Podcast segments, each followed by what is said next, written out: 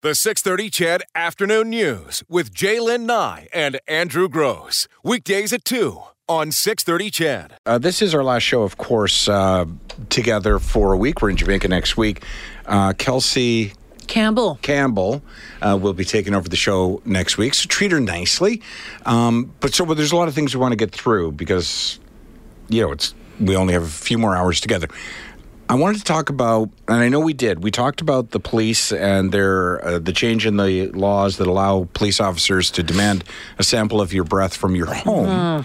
And there's been pushback to it, and people have anticipated that it will be challenged in court. Which Well, I'm we sure had that lawyer on from Acumen Law out of Right. Vancouver saying, you know, just just wait, tickety talk, right? But raised the concern, raised that big flag over something that he thought a lot of people probably missed was about again the two hour window. Right, and this was the part of the legislation that, for whatever reason, didn't get a lot of play. And uh, but it's it, what it's meant to do is uh, to eliminate the bolus drinking defense, which is um, where you are observed to be what they believe to be uh, drinking and driving, but you're you manage to get yourself home or to a bar and consume alcohol before they can test you, and the defense is that. You don't know when I went over the limit, though. It could have been that last drink, right? So, in order to plug that hole, they've come up with this. Um, but the pushback's been been pretty big from everybody. Yeah, the new law eliminates that defense, making it illegal to be at or over the limit within two hours of being behind the wheel. And the concern would be that, you know, someone sees you leaving a restaurant, let's say, and um, calls the police, and they show up on your doorstep within those two hours. Maybe you've gone home and had a couple of more drinks, um, and you're forced to blow um, at that point, and who knows what the results Right. could be. And the defense of the law from police officers that I've seen here in Edmonton, and uh, I know the chief of police in Vancouver spoke uh, to it. I know a police chief out in the Maritimes, I want to say Moncton, but it might have been Halifax, spoke to it as well. And basically, the defense falls along the lines of this. Or, or I shouldn't say the defense, but the justification of the law falls along the lines of this that, listen, it's nothing to worry about because uh, in Vancouver it was, we don't have the personnel uh, to be knocking on everyone's door. So don't worry about it, it's not going to happen. Um, other defenses are, well, listen, you know, you'd have to do something really bad for us to even want to knock on your door. But I, you know what? I, it doesn't help me sleep easier. Well, EPS Sergeant Rob Davis um, telling 630 Ched that if the police show up at your door, you know, we're talking about this two hour thing. Uh, EPS Sergeant Rob Davis says if the police show up at your door, they probably have a good reason to be there. So when that wrong message gets out, it gets traction and it gets put out there. But um, no, that is not the law that people will just, police are going to randomly come to your home and provide a breath sample. That has not uh, been changed and uh, the standard rules apply. So that's what he says. Sergeant Davis says. I guess you know the question is, you know, and he says, well, they, they obviously they'd, they'd have to have good reason to be there. Well, what's that good reason, and where's that line? Who sets Right. those good reasons? That's the problem. Because, and I believe the sergeant, to be honest with you, and I believe the police chiefs who say they don't have the resources. I believe all of them. I'm not questioning what they're saying. I, I believe that to be true. I still don't like it. Because, uh, you know, to exaggerate the point, if there was a law in the books that said we don't need a search warrant to enter your home if we have reason to believe there's a criminal act taking place, um, but we wouldn't do it. We don't have the manpower to just go door to door, or we'd have to have good reason. Okay, those are good, but you you're still vulnerable to not having good reason mm-hmm. because good reason has not been defined, and I don't want it sitting there. And if you're not going to exercise that right, why do we have? Why do you need that right? You know what I mean? Like, why does that need to be on the books then if it's something you're not going to use? So, if you were to define for me, and, and I don't know how you do that, right? So, how do you, well, listen, it was reported that you were driving erratically. By whom? And what's your definition of erratic? And because I would assume if a police officer spotted me driving erratically, I'm getting pulled over before I get then. home. Yeah. My fear is still the same that somebody maliciously calls in, says, I saw this car all over the road. Um, I, I believe they're drunk, and I saw him go into his home.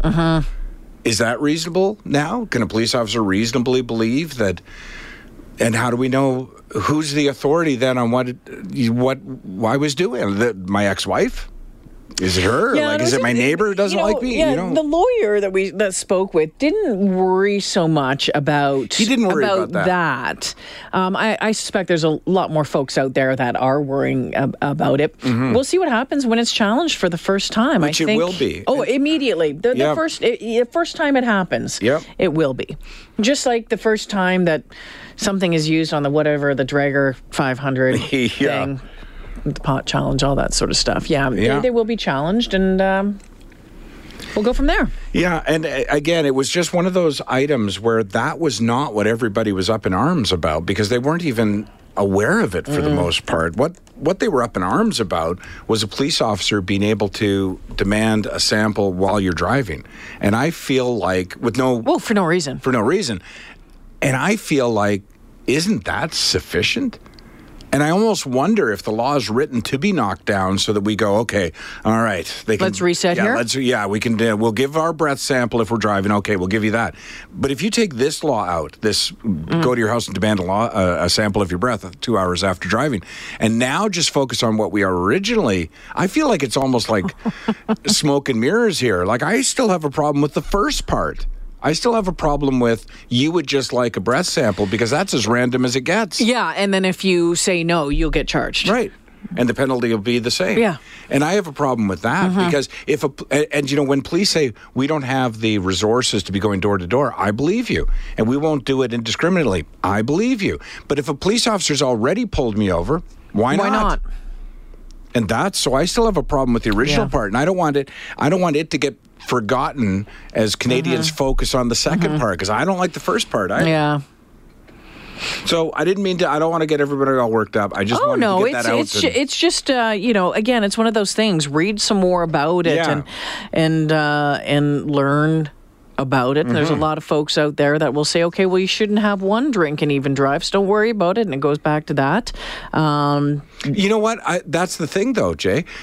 If I've had no drinks, I still won't, don't want to have a sample demanded. and I was going to say, if there's no reasonable suspicion, if there's no, you know, I'd like to be on my way. I'd like to be on my way, and I don't want to. It's you don't have a choice because either uh, right. because if I say no, I'm, going to get charged. And if you say, I'm sure to the police officer, on what basis, On what are you asking yeah. Uh-huh. me for a sample of my breath? The answer is, I just feel like it. because I can. Yeah, because I have the right to. Yeah.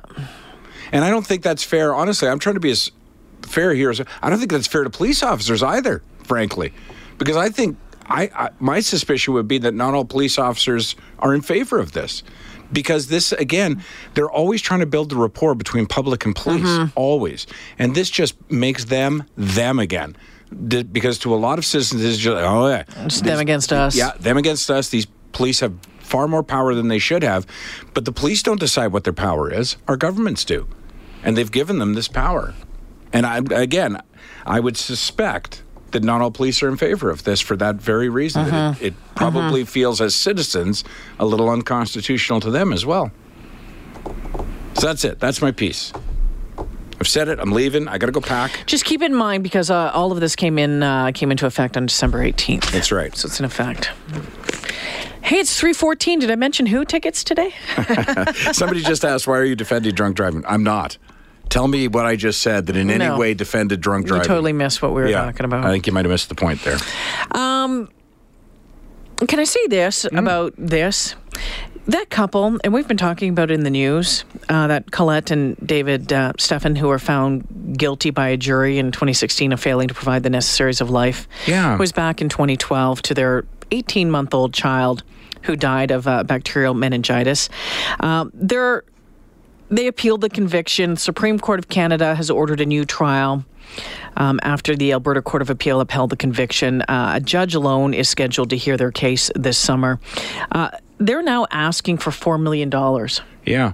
$4 million in legal costs to be covered by the province, uh, asking for the charges to be thrown out. And if maybe you, you don't remember this, but uh, you're going to re- you'll remember it as soon as I tell you.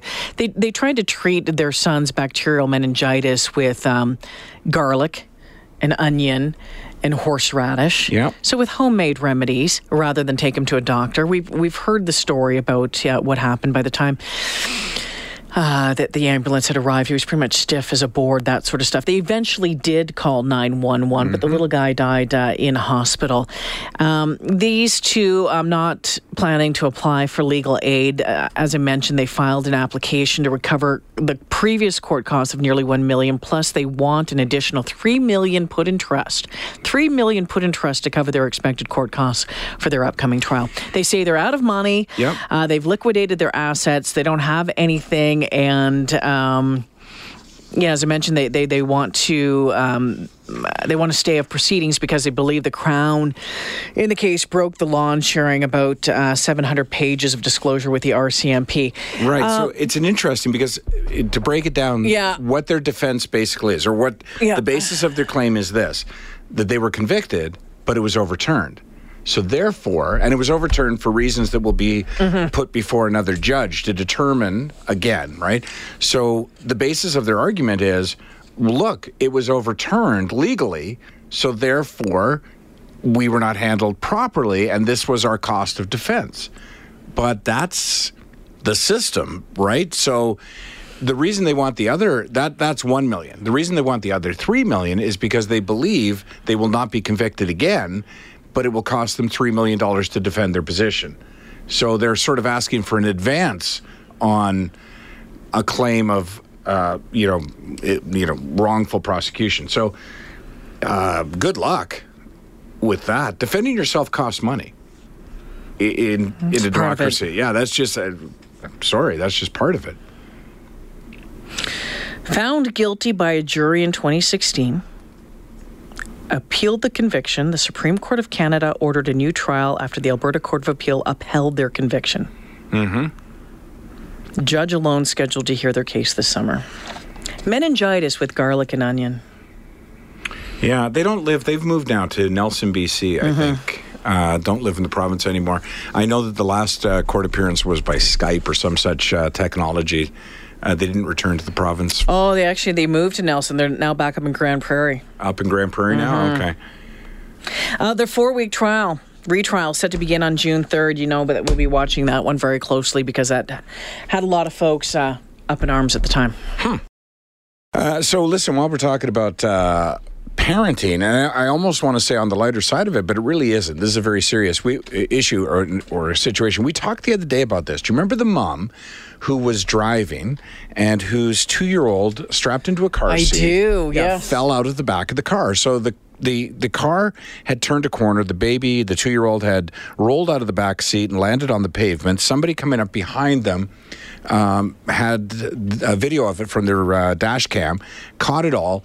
Uh, mom returned, police, and at that point, no charges had been laid, and uh, you know everyone was sort of going back to the corners and figuring it out. And at the time, one of our listeners texted and said, "Oh, bet you what happened is uh, they put the strap over the latch, which is an honest mistake to make, and it will open the door." And I thought at the time, boy, I wonder if that's true. Mm. Now, uh, you, because that would be a possible explanation. Uh, turns out that is not true. So here is what has happened. Charges have now been laid, and here's the reason. Um, first of all, the mother was driving without a license so she's an unlicensed driver. Uh, secondly, um, she returned to the scene of the incident, as we reported, or as, as, we mentioned. I shouldn't say reported, we're not reporters, but as we had mentioned, she re- after police had responded. So it was not like turned the corner, stopped the car, and drove back. She was gone a while, like mm-hmm. enough time for the police to arrive on scene, and she returned without her vehicle. And uh, my guess would be, and again, a guess, she didn't want to return with her vehicle because she's an unlicensed driver, mm-hmm. so she walked back. But if your child had just fallen out of a car, mm. would you be concerned about whether or not you get a ticket for not having a license? Anyway, uh, so that's number two. Number three, the police then investigated, as they do, and they determined that her car, a 2004 Honda Civic, is fully equipped to secure a car seat. However, those restraints had been removed. Ay, ay. So Jeepers. there was no strap to get caught in the door handle. Those straps were not present for some reason. Now, whether or not Shows she put the kid in the chair and hoped for the best. she did, so those straps were either shoved down into the seat or they'd been removed, right? Yep. So that's the reason that police have laid a charge now. Uh, the latching system, like I say, the uh, the the Honda Civic comes with a latching system. It was not engaged and it was not present, so it was either hidden or, or missing. Uh, she's been charged with child endangerment, failing to properly secure a child passenger restraint, and a misdemeanor driver's license violation, which is driving without a valid license. So yeah, yikes. So yeah, she knew that that Well, she knew, yeah, she was going to be in a whole lot more trouble. she returned. By the way, With her other child. with her other child, which means she's not a first time mom. Her other child is older, so it's like, well, you've been through this already. Mm. Did the other child take all kinds of trips? In the back seat of your car without restraint. I mean, it's great that you thought to put her in a child seat. You've, you've got to latch it in. You've got to. Well, you could do all kinds of damage. Hook it Uh, in. The child was is fortunate not. Uh, she had to break hard. yeah. you know- Put it smack in the back. Yeah. Right. I mean, if you put the child seat in correctly, the back is to the front Mm. of the car, but it's still. Anyway, An update on that uh, Stephan case that we were just telling you about, Yes. about the $4 million. dollars. Uh, there has been an update to this. Um, that uh, request to have the legal fees covered was rejected. Uh, as Joel Senek reports, the judge says it was the wrong venue to make the request. A judge has dismissed an application from David and Collet Stephan to have their legal fees covered. In 2016, the couple was found guilty of failing to provide the necessaries of life in the death of their 18 month old son, Ezekiel. However, they appealed the decision and were granted a new trial by the Supreme Court. Friday, in a Calgary courtroom, David Stephan alleged misconduct by the first trial judge, Crown prosecutors, RCMP, and Alberta Health Services. He argued the new upcoming trial will be complex, and the court should help cover costs for that and the first overturned trial. However, the judge dismissed the application not on the merits of the arguments, but in the procedures and place. Today's hearing was in case management, and he says the appropriate venue would be a civil case. The Stephans will be back in court in February. Joel Senek, Global News. There you go, the update on that one. Thank you, Joel. I'm, I'm. You know what? I'm smiling, and I feel the need to tell you why. What? And maybe this is totally unfair, but you know what? I'm gone for a week, and it'll die down. Did you catch that? He's representing himself. Yeah. So And you made it in the wrong. Mm. Yeah. Do you not get the feeling, aside from the gravity of the situation with the child, which is awful, and and, and as parents, we're all like, "What do you think?" Uh-huh. What the hell? The fact that he represented himself in court, the fact that he prescribed his own, or they prescribed their own remedies for Meningitis. meningitis. Do you not feel like this is just the most insufferable? Like you just, you know what I mean? Like you just couldn't spend. I Oh. feel like I couldn't spend ten minutes with this guy. Aside from those, I'm saying if I didn't know anything oh, about Oh, just those- beforehand, yeah. it just Yeah. strikes me as one of those. I know everything. I'll represent myself You in court think? in a very complicated case. I'll treat my child's meningitis with horseradish. with horse rat. Like just, how'd you like to sit next to that guy on a flight? I guess is what I'm saying. I'm not making light of it. I'm just saying, just one of those. You know what I mean? Like just, I know exactly how to. I'm a doctor. I'm a lawyer. You know. Turns out you're not good at any of those. The 630 Ched Afternoon News with J'lyn Nye and Andrew Gross. Weekdays at 2 on 630 Ched.